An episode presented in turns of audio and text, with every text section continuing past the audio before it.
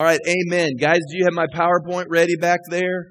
You remember last week it was just black and white. You remember that last week, black and white? Pastor did it black and white. I got fancy this week. Man, I got the gray zone and the yellow going.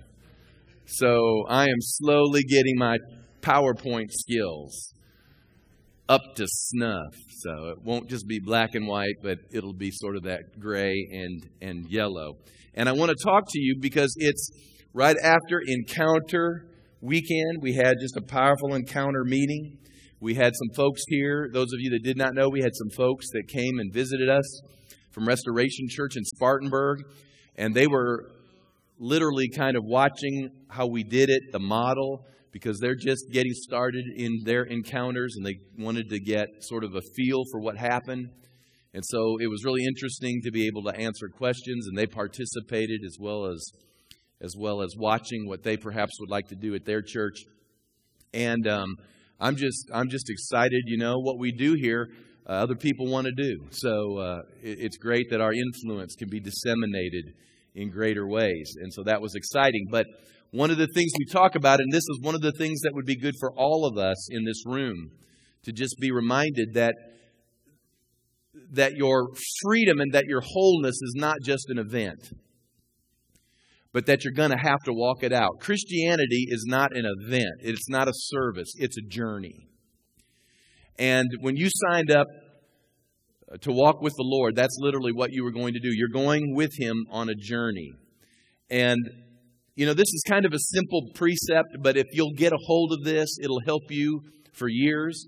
Like I said, I, you know my story. I was saved when I was 18. I've been serving the Lord ever since I was 18. That's 33 years now. That's a long time to walk with God. And uh, ostensibly, I mean, you know, there have been ups and downs, but but when I got saved, I got saved to the bone, and and it's it's been pretty much a, a trajectory like this with the Lord. But you know, for a lot of people, that's not how it works. They're up and down and backwards, and you know, get out of jail free, and you know, they've just had a lot of a lot of challenges and issues, and so and so we've got to understand what it means to walk out our freedom. And write this word down, and it's going to be a very important word. It's the word maintenance. Maintenance. Most things in life that are of value to you need maintenance, upkeep.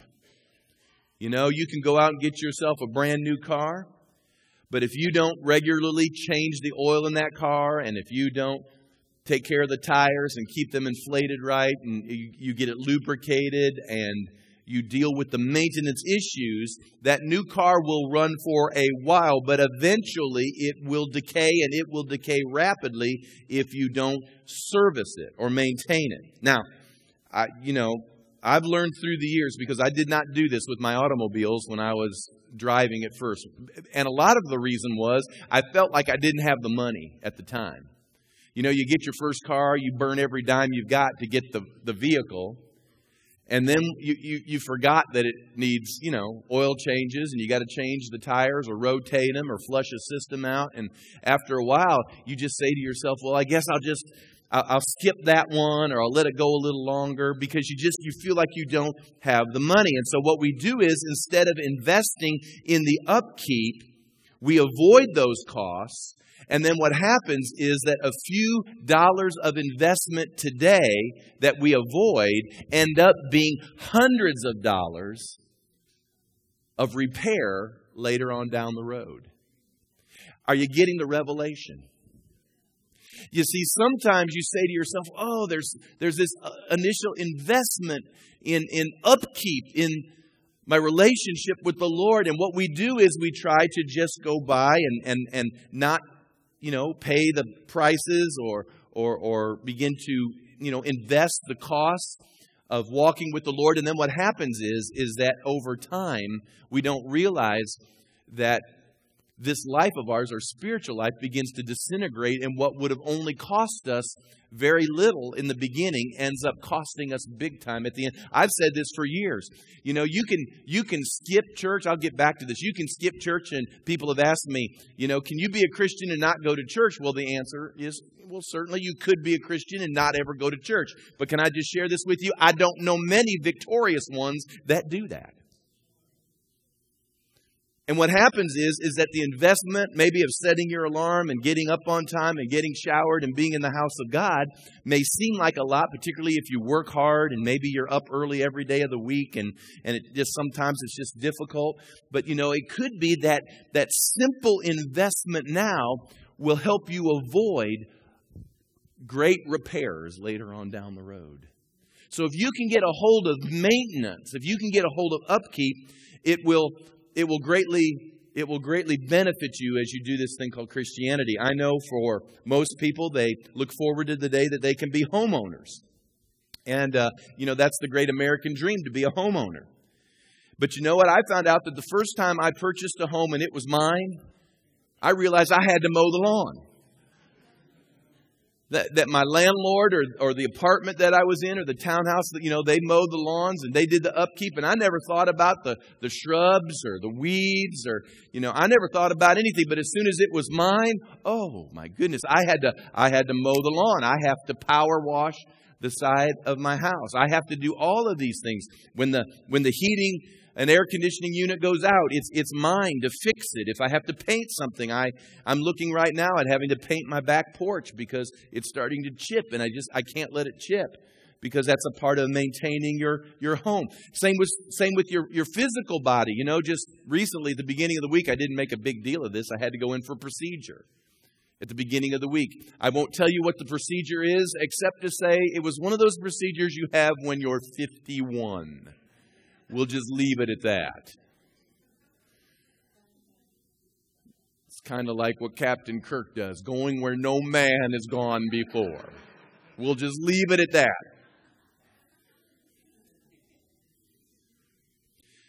Now that everything was fine, I got a good report they, they, they ended up having to, to remove just a little something and they don't think it's much. It's just, it's being biopsied. It's not, it's not any big deal. You know, they've looked at things like that before and he said, don't even worry about it. But because of that, we're going to need to check you in probably about three years again. And I'm sitting there going, I hope I'm healed of the, that oh god awful prep they give you and oh jeez. But but the point being is if there were no maintenance it could be it could have grown into something else. Isn't that right? So that's why you do maintenance. You don't put these things off. So so your freedom has to be maintained. So if you attempt to ride out your Christianity just from an event to an event to an event without ever getting service, without ever ma- maintaining yourself, you may slide by for a little while, but eventually it will catch up with you. And that is why here at Legacy we've done our best to create certain outlets like discovery class that happens you know 9 o'clock every sunday morning. We want people to participate in that. It's a part of the process. You say, well, well, why is that important? Because you need sound doctrine. If you don't get healthy doctrine and sound doctrine inside of you, you won't know if sometime in the future you're being deceived or, or you're being, you know, somehow hoodooed. Uh, we have we've done school of leaders or school of ministry we call it now and, and people some of you came to that in the middle of the week. We do these things. And it's not fancy and it's it's not uh, you know we don't turn all the lights on and do all the different you know bells and whistles and turn the strobe lights on and we may not do that but it's maintenance. How many of you know oil changes aren't fancy but they're necessary? So it may not be fancy but it's necessary now, I want to read to you a couple verses, and uh, now we can start using the screen, guys. 1 John 3 and 8.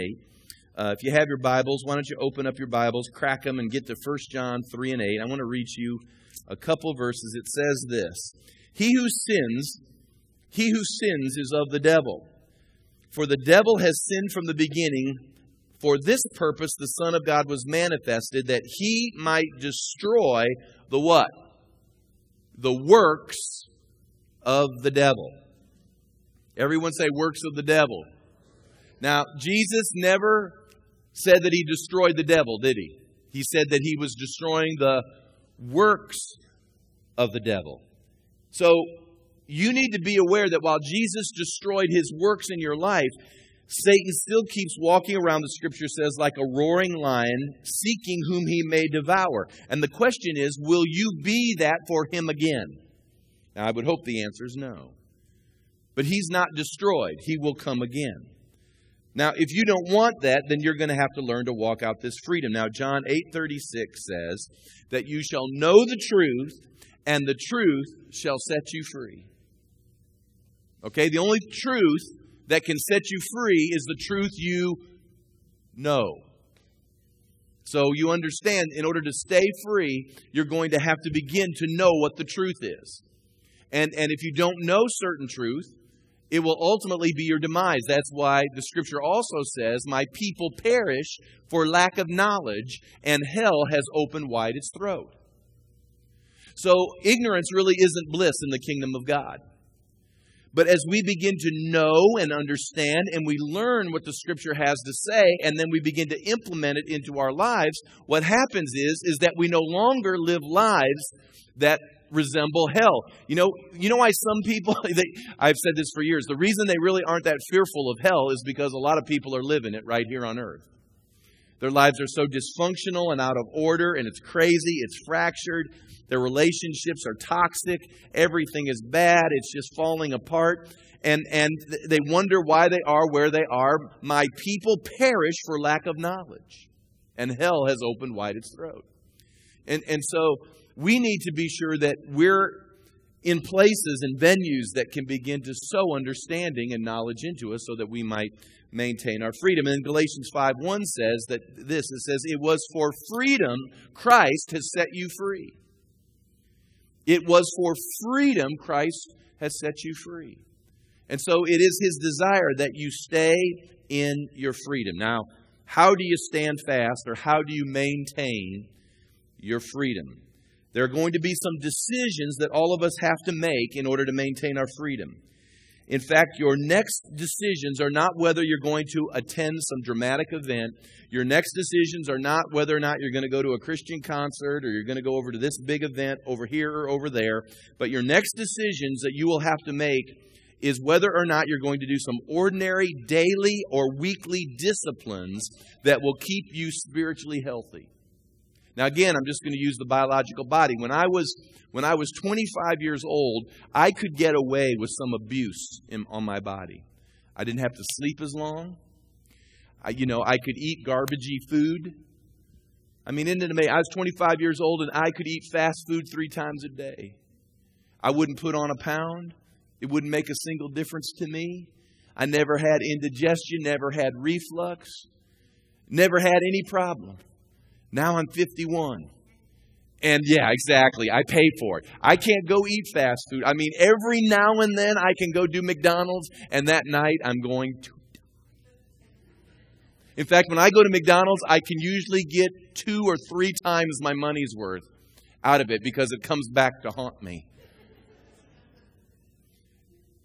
Now, now understand, if we let our bodies go, if we abuse our bodies, how many folks here know, and you know it, and, and God's compassionate and He wants to bring healing to your body and restore you, so don't take this as a, as a condemning thing, but there are people who have abused their bodies early in their life, and because they abuse them, when we get older in life, some of that comes and catches up to us. So listen to me. Spiritually, it's exactly the same thing. We have got to do some things in order to maintain our spiritual health. And our problem has been in the church at large is that as Christians, we tend to live victoriously from event to event instead of from day to day.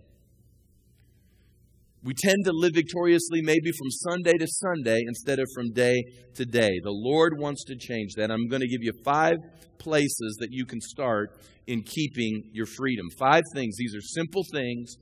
This is Christianity 101. I suspect on a Wednesday night, if you're here tonight, you probably know these things, and all I'm doing is reinforcing in you some things that you need to maybe shore up on. Maybe you've got all five working well in your life. If so, you're going to you're going to feel a great big pat on the back from the Holy Ghost tonight. If not, you're going to feel a gentle nudge by the Holy Spirit to say, hey, this is one of those areas that you probably need to shore up a little bit because it'll keep you healthy for the long haul. Because the Bible doesn't say it, that uh, it, it, it's not he who starts well that gets the affirmation. It says that he who endures to the end. All right? This is about get, crossing a finishing line. This is about hearing, Well done, thou good and faithful servant. We're all glad for a great start. I've watched people start great. I went to school with guys that were studying for the ministry, bright, sharp, uh, uh, uh anointed uh, young men and, and, and women, even that started out well, but they don't finish well. Why is it? Because they didn't do some of the things, simple things, that it takes in order to be a good finisher. So, five places you can start in keeping your freedom. Number one is already on the screen. You got to be diligent, diligent in the Word of God. All right? Be diligent. The Bible tells us several things about itself that you need to know. The Bible says concerning itself that it is a lamp unto our feet and a light unto our what? It's a lamp unto our feet and a light unto our. It is a lamp unto our feet and a light unto our. It means this. It means if you want to know the right way to go, you got to get it in your system. All right? It says that it is food to strengthen you spiritually. The Bible says of itself that it brings counsel, healing, direction, truth. The scripture says concerning itself that if you'll read it and meditate it, it will cleanse your mind. And so the Bible is going to be the first place you're going to have to, to start and make friends with your Bible. Now, there was a day, again, I got one of these hardback versions now, and you know the reason I got a hardback version now? It's because I kept getting those leather versions and I'd break them. I mean, they just they didn't bind. I guess they didn't bind them right anymore. They used to bind them better, and there were Bibles that I had literally, I had one Bible for about 10 years, and I, I had it marked just perfect. And if you ever get a Bible that you just get marked just perfect, I mean, it's just like you want it, and it's it's hard to let that thing go. I had it. I had pages taped in it. I had the the thing taped, and finally, I think it was Trace said, "You know, that's just that just you walk up to the pulpit with that, it just doesn't seem quite right. It looks like, you know, I'd open it up in pages, it'd fly here and there. You know, I had, I had, I had Isaiah stuffed in around Corinthians somewhere. I mean, it was, it was a mess. But you got to make friends with your Bible. Wear it out. Read it. And after a while, I learned that probably that was the Lord wanting me to get a new one because every now and then you got to get a clean text so you can read it again clean and not with all your arrows and notes and highlights. I mean, it's, it's good for a while, but after a while, you need a clean text. But you know, you're not going to make it long without having your Bible in you, studying it, reading it, hearing it, memorizing it. Come on now, we've got, we've got the, some of us have the top 50 country tunes memorized. What good's that going to do you? I mean, the enemy comes and starts working on you. What are you going to say? You lost your pickup and you're, you just got out of prison and what good does that do you? We've got this stuff memorized. I could start playing tunes, no joke. What's really sad is if I started playing tunes, because I grew up in the 70s, Tim, you probably did too, and, and I'm looking at Ed making a groan. I bet I could play some songs right now and we could do a trio on that song, couldn't we? Poorly, yeah, yeah. But there's because we got that. Think about that for 30 plus years. A song will come on. We'll be at a restaurant, and all of a sudden that song will start playing, whatever it is, and I'll just start singing the song, and my kids will look at me going, Where is.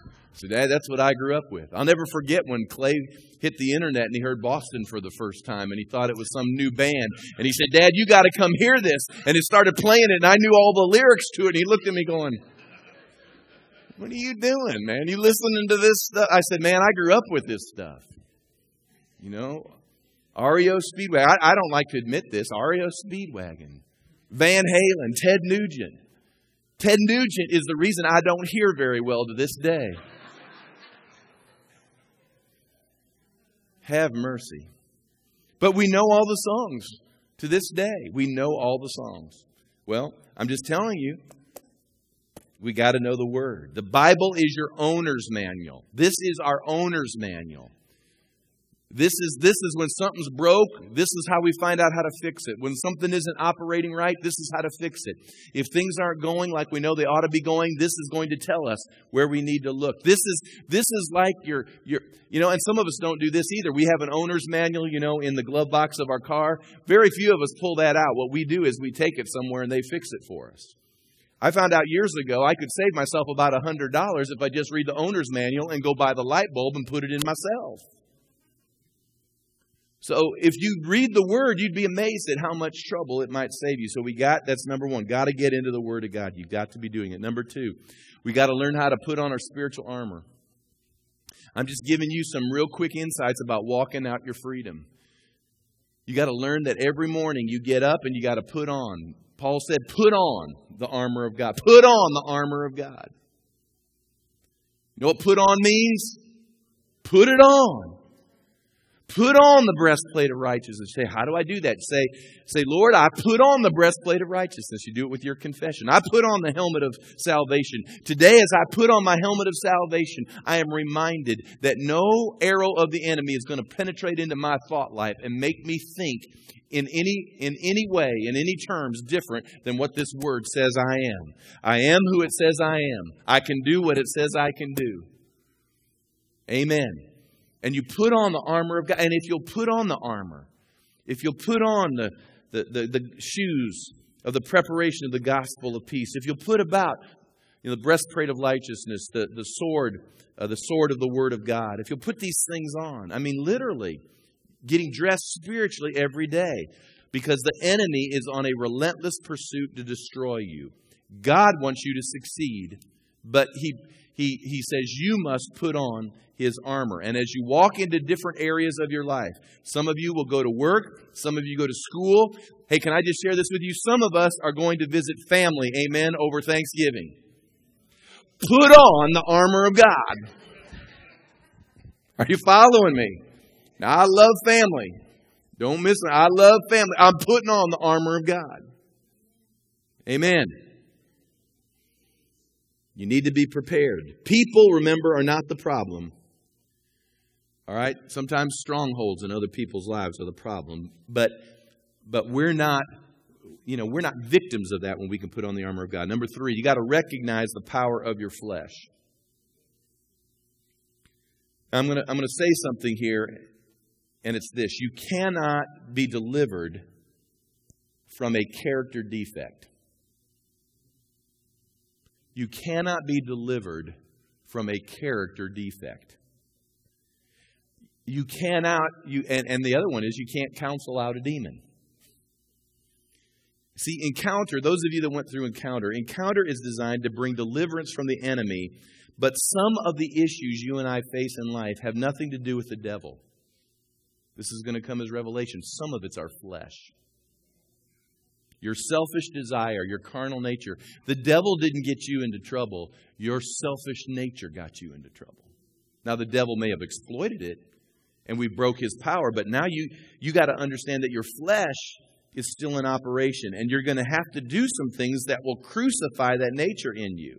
You're going to have to break patterns of thinking, habits of acting that you've grown accustomed to, and it will take incredible energy on your part.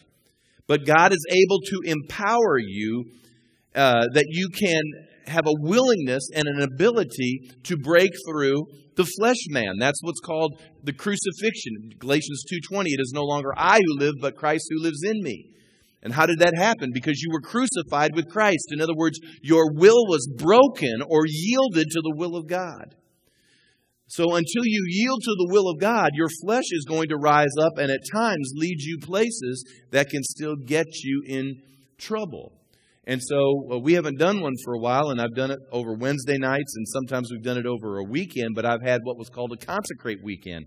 And what the consecrate weekend is, is that while encounter delivers you from the devil, consecrate delivers you from you. That's why God said to Joshua before they went into the promised land, He said, consecrate yourselves. He said, it wasn't just the giants you were going to fight, but you're going to have to consecrate yourselves.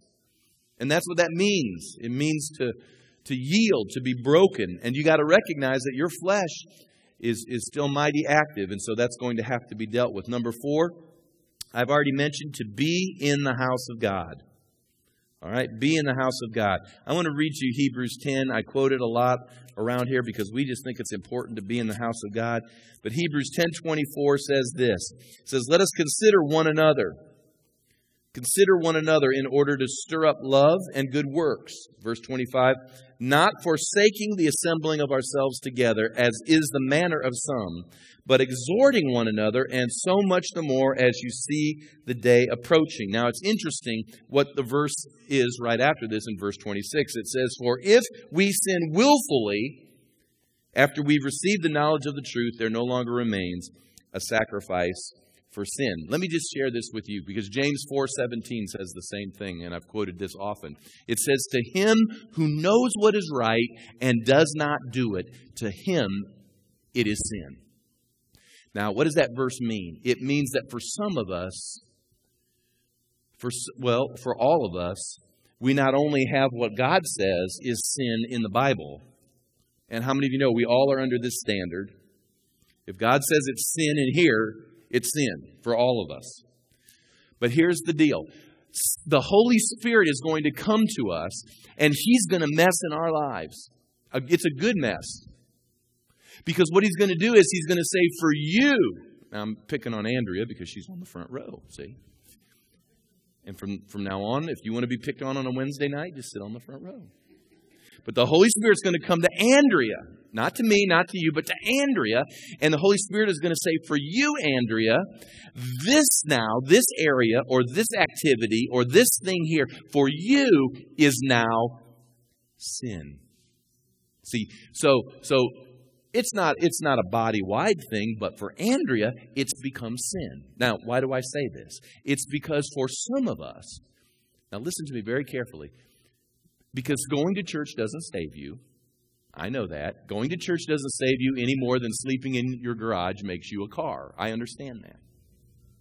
But hear me now. For some of us, God says, you got to be in the house of God. And if you're not in the house of God, then it's sin because you can't make it without being in the house. Are you following me? See, for some of us, there are just some things we got to turn off on the television. There are some things we, you know, I've reached the place with my household that if there's an R on the movie, I really, I just, it, it is highly unlikely that you're ever going to see me at one of those. I think the last one I went to was The Passion of the Christ. I think that was the last one, and that was due to, you know, the graphic nature of it. And most PG 13s you can't go to either. You understand that, folks, don't you? I mean, for me, now I'm not saying you're going to hell. I'm not saying you can't. I'm not saying these things. I'm just simply saying that for me, I've reached a place where if they're going to use my Savior's name in vain that much, I ain't paying for it. That's me. Now, I'm not, that's not a church wide deal. All right? I've just reached the place where if I went in and I'm there, all of a sudden I get convicted. Now, yeah, I'm just not comfortable anymore. Now, you again, it's I'm not making this for everybody. It's just for me. God said, for me, that's sin. And I'm just telling you that we've got to become sensitive. That's, that's how you stay free. It's when you stay sensitive to the Holy Spirit. Because I've had people say, that seems like legalism or bondage. And I look at them and I say, no, man, I'm free. I mean, for me, it's freedom. It's not bondage in any way, shape, or form. And uh, so, anyway, just be sensitive to that. You got to be in the house of God. You got to let God work on you. You got to let Him speak to you. You got to let Him guide you and lead you because it's not just the lowest common denominator. That's not what we're shooting for. We're shooting for the highest possible life of consecration and walking with Him. Then number five, and I got I got to close it right here. Says develop the disciplines needed for longevity. Develop a prayer life. If you don't know how to pray, then I tell you what, come go to connect groups, come to Iron Man, and you know what? We pray there, and you can begin to learn how to pray.